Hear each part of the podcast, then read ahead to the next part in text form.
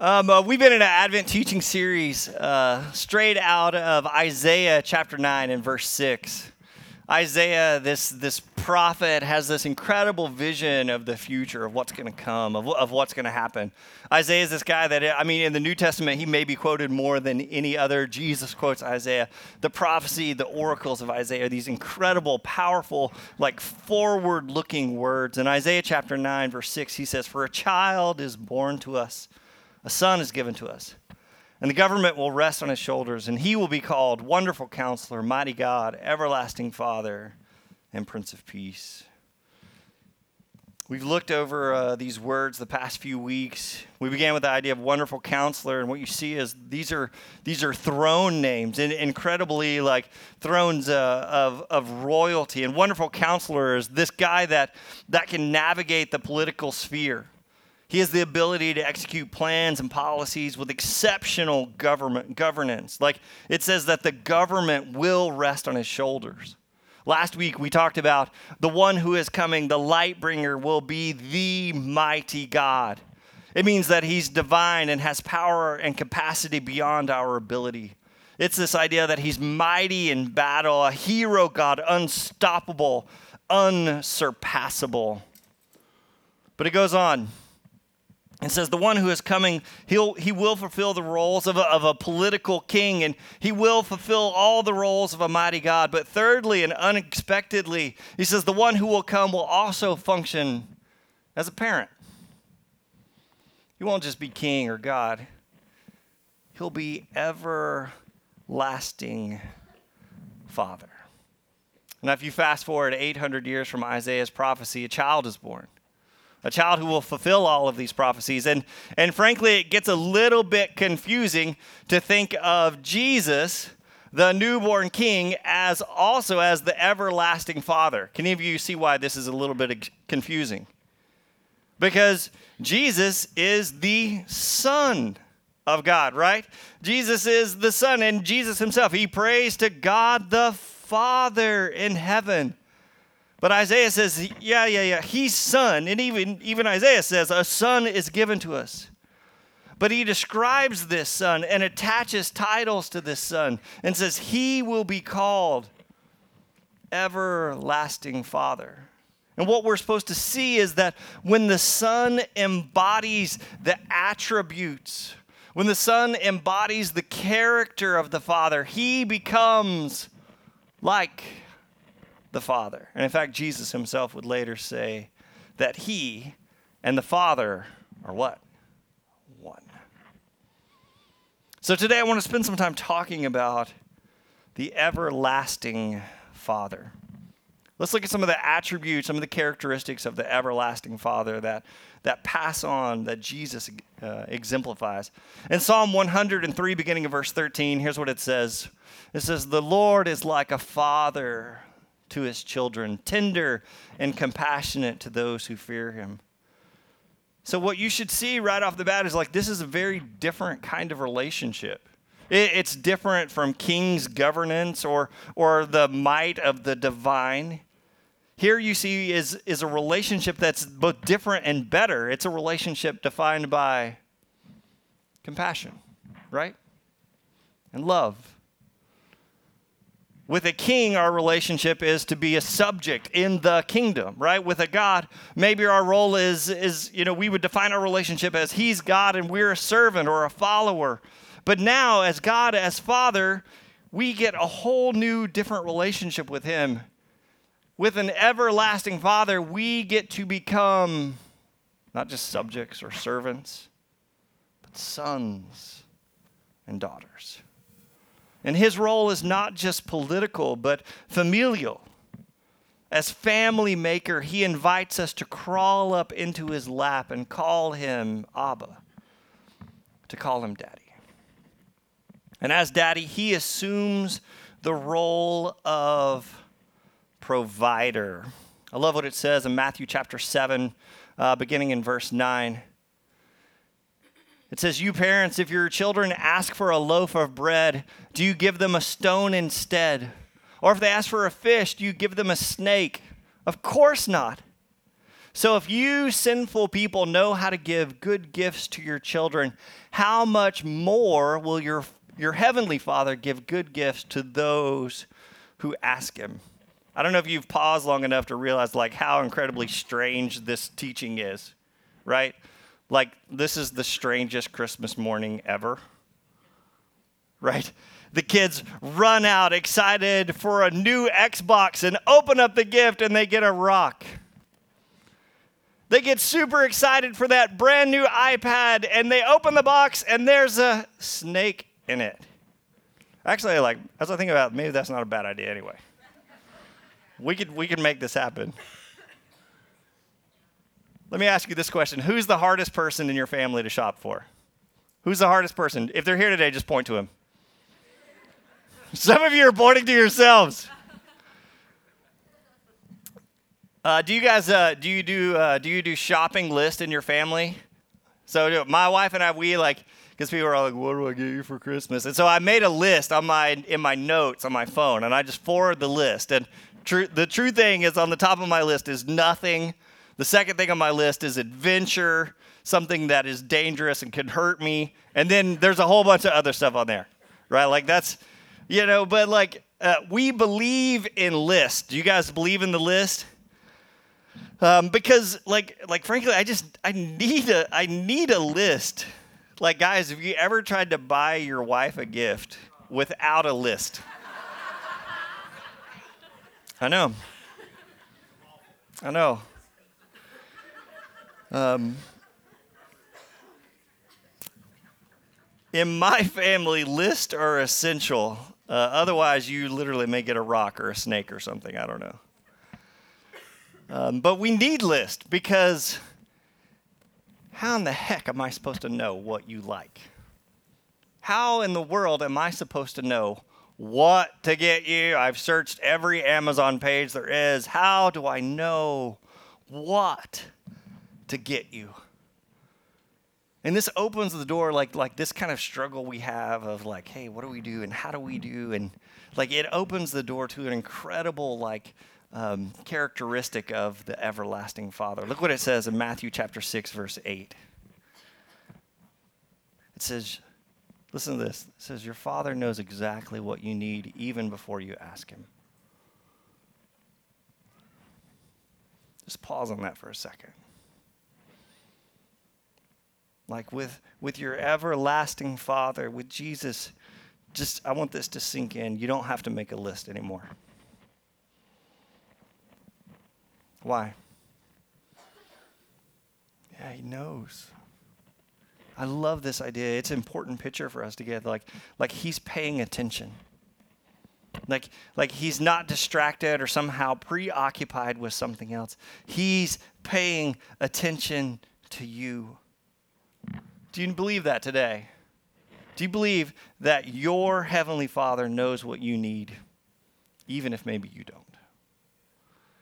Like this is an incredible characteristic of the everlasting Father that like he's so like do you get that like like he's so in tune with you with you that he knows exactly what you need. And the Father provides. That's what dads do. That's what fathers do. And, and, and what I love too, and what we see, if you look at this, this like this persona of the father, of, of the parental persona in Scripture, is that you see that the father's pr- provision is extended like to the family for sure, like the immediate family for sure. Like the the dad is seen like this. Your role is to provide for the immediate family. But again and again and again in Scripture, the father's provision extends beyond the immediate family. Did you guys ever, did any of you have a dad like that? Uh, my, my dad was great. Like, like he took care of our family and he took care of us.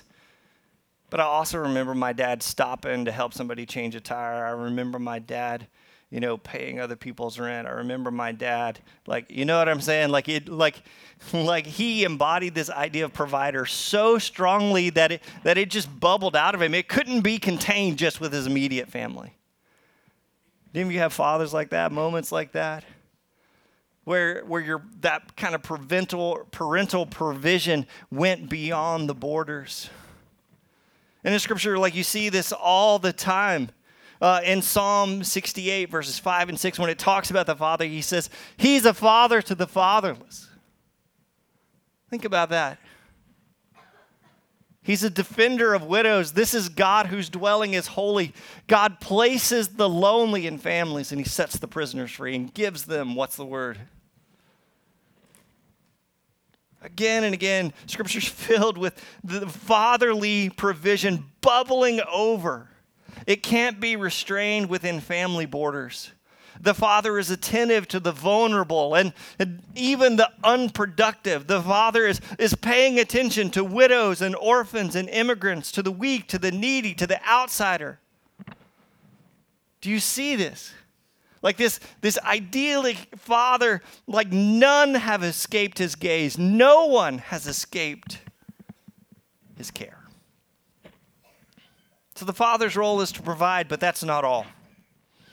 I know I'm talking a lot about fathers. I think this extends it extends to moms too, like this idea of provision and care and some of this. But but let, there's a moment here, and I'm slightly biased, but, but like dads serve this really like additional kind of dad role for all of us. And so I want you to watch this video and, and see if this this makes sense of like how dads really function for us. Watch this.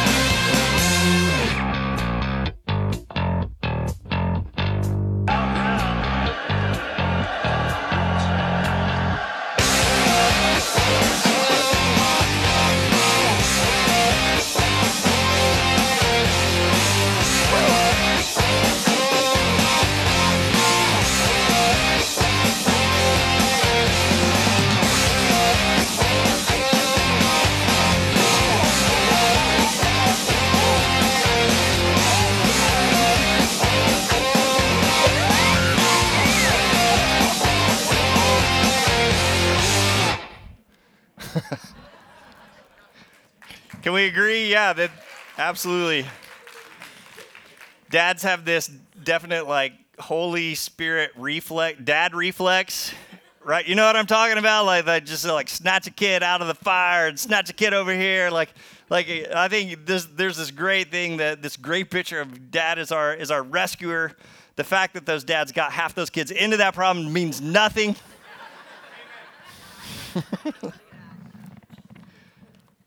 So God provides for us. God, our, our everlasting Father, Jesus, our everlasting Father, he, he, he provides for us, but He also protects us. He's our rescuer. You guys know that song? Like, that's who He is. And I want to talk about like, like God's protection, but there's, there's a really, like, there's a million little ways that God works and He's the Father to us, protecting us. But there's one aspect of the Father's protection that I, that I really want to emphasize. And sometimes, and sometimes we miss it or push it aside. I'll, I'll, I'll introduce it by asking this question Did you ever make your dad mad? Did you ever make your father angry? I still do. right? Um, I, I think, man, there's there's one of these things that happen when you're a parent. Like, like as a parent, like you, there there's nothing on earth that can bring you more joy than your kids. But also as a parent, there is like nothing on earth that can bring you more like pain and anguish and anger than your kids at the same time. You know, it's like, what happened? Um, Amen. Yeah, I know. Like sometimes, um, Sometimes our kids make us furious. Sometimes they make us angry. Sometimes, like, uh, like, like we've all done wrong, and, and just frankly, we're just deserving of punishment. But there's an aspect of the everlasting Father's protection that I, that I don't want you to miss. Psalm 103 does a great job of illustrating it. Here's what it says The Lord, the everlasting Father, is compassionate and merciful. What's that next line say? Slow to get angry. He's filled with unfailing love. He will not constantly accuse us, nor remain, what are those words? He does not punish us for all of our sins. He does not deal harshly with us as we deserve. This is like this I think I think this is like when you think of everlasting father this is one of the aspects that you need to hold most closely to. Do you see that? Even though you were deserving of punishment, you were deserving of judgment, you were deserving of all of these things, like, like you had done wrong. I love what it says. He's like, he's slow to get angry. He won't remain angry forever. What an incredible quality of the Father, one that I, frankly, sometimes I just fail at. But we see it over and over again. Like, like even the, the, the New Testament tells this story of this ungrateful wretch of a son who comes and demands money from his father. We don't see the exchange, but the, the, the son walks away with his inheritance and he goes and he blows it all, right? He becomes destitute. I mean, he, he went to Vegas and he hit bust He's got nowhere else to go. And he turns around like, like he's at such a desperate point that he turns around to return to his own home. And he sees his father on the road. And the son is expecting what? The son is expecting anger. The son is expecting punishment for what he's done. Like he knows his guilt, he knows the pain and the suffering he has caused. But in Scripture, in this incredible story of the prodigal, what happens? The father runs to the son and repays him the opposite of what he thinks he deserves. Slow to anger, filled with compassion and mercy. He draws his son in. The son expects anger and instead finds mercy and forgiveness and love. What I want you to know, what I want you to see is that anger is not the last word. There is this idea about the everlasting Father that, that the everlasting Father can do better than anger. It's unthinkable that the Father will not be moved to act positively. The Father moves with the rhetoric well, well beyond the judicial or familiar possibility, beyond anger to mercy. This is what the Father does. And this relational provision and protection.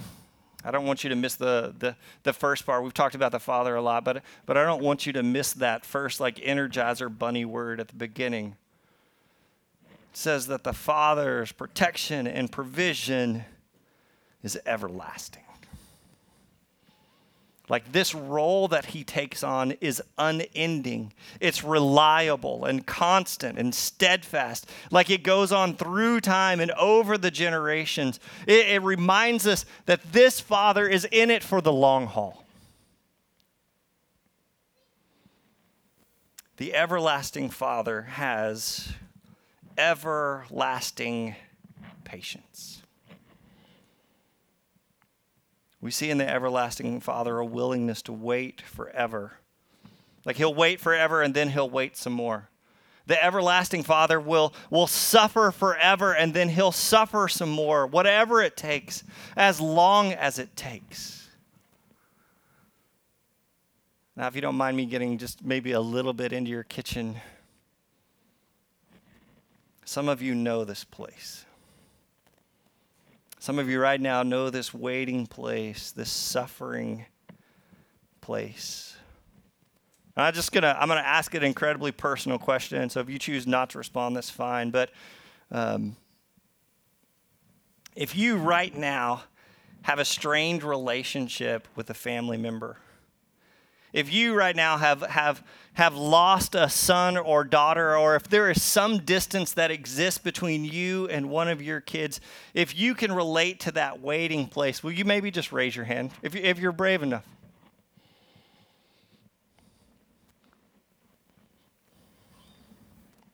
Thank you. I know some of you are adventing a reunion. And it hasn't come yet. And I want you to know, like, like I, I, love that Christmas is a season of joy and a season of rejoicing. But, but frankly, like, let's just be honest. For some people, like, this is an incredibly painful time because all it does is shine a spotlight on the hole that's in their heart, the hole that's in their life, the pain that they're feeling.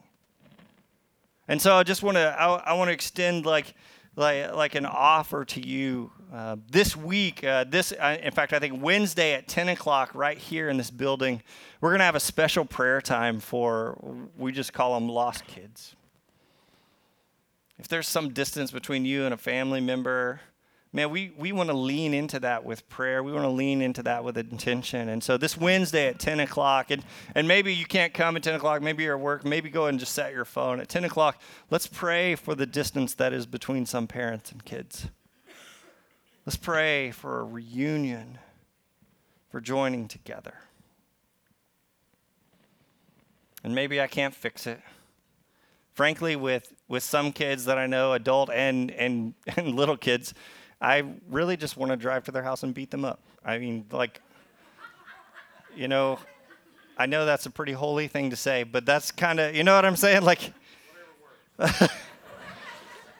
and uh, I know some of you are like ready to make that happen tomorrow.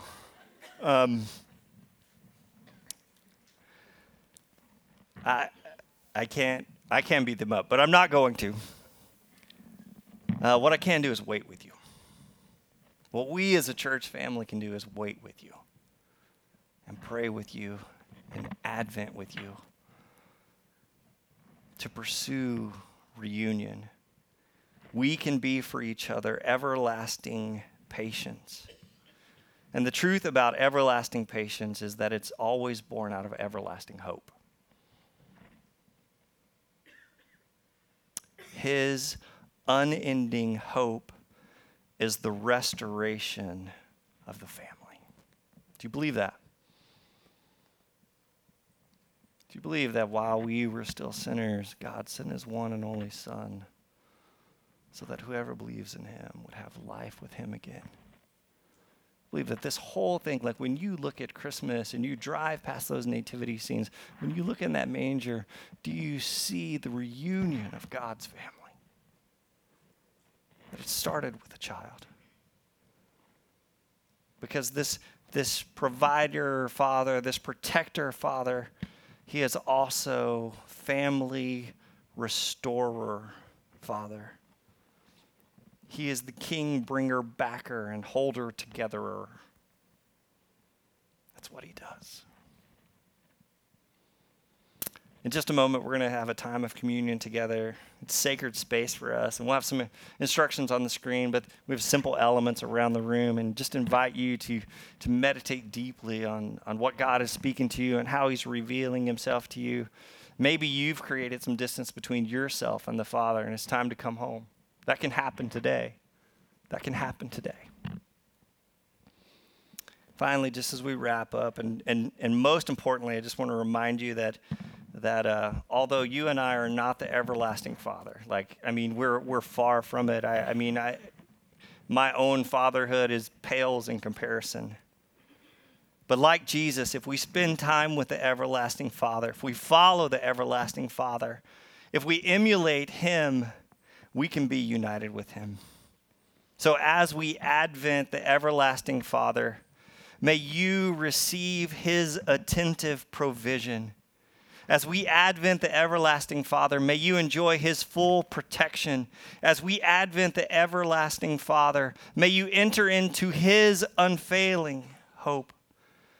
And as we advent the everlasting Father, may you be restored to his family. May you embody all that the everlasting Father has to offer, and may you extend it to others. Let's pray together. Father God, I thank you so much for your word. I think that you that that you are our Father.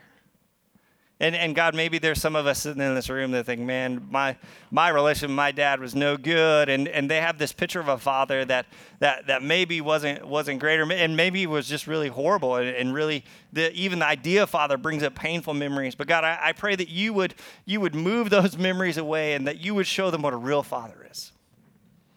God, I pray that they would know the truth of, of Father, that they would see you and recognize you as an everlasting Father, as a Father that's not going anywhere. God, no matter what we have done or how we have sinned or how we have, we have broken your heart, you remain available with arms open, with a filled with hope that we would return to you. And God, that opportunity is available today to us through your Son, Jesus Christ. And so, Father God, I, I pray that this Christmas would be a season of restoration. I pray that, that anger would be pushed to the side and that families could be healed in your name. Father God, we believe that that's possible in this place. We believe that the provision and the protection and the hope that the everlasting Father has, like, like we believe that's available here and now. And so, Father God, we ask you to just bless us as we enter into this time of communion. We love you.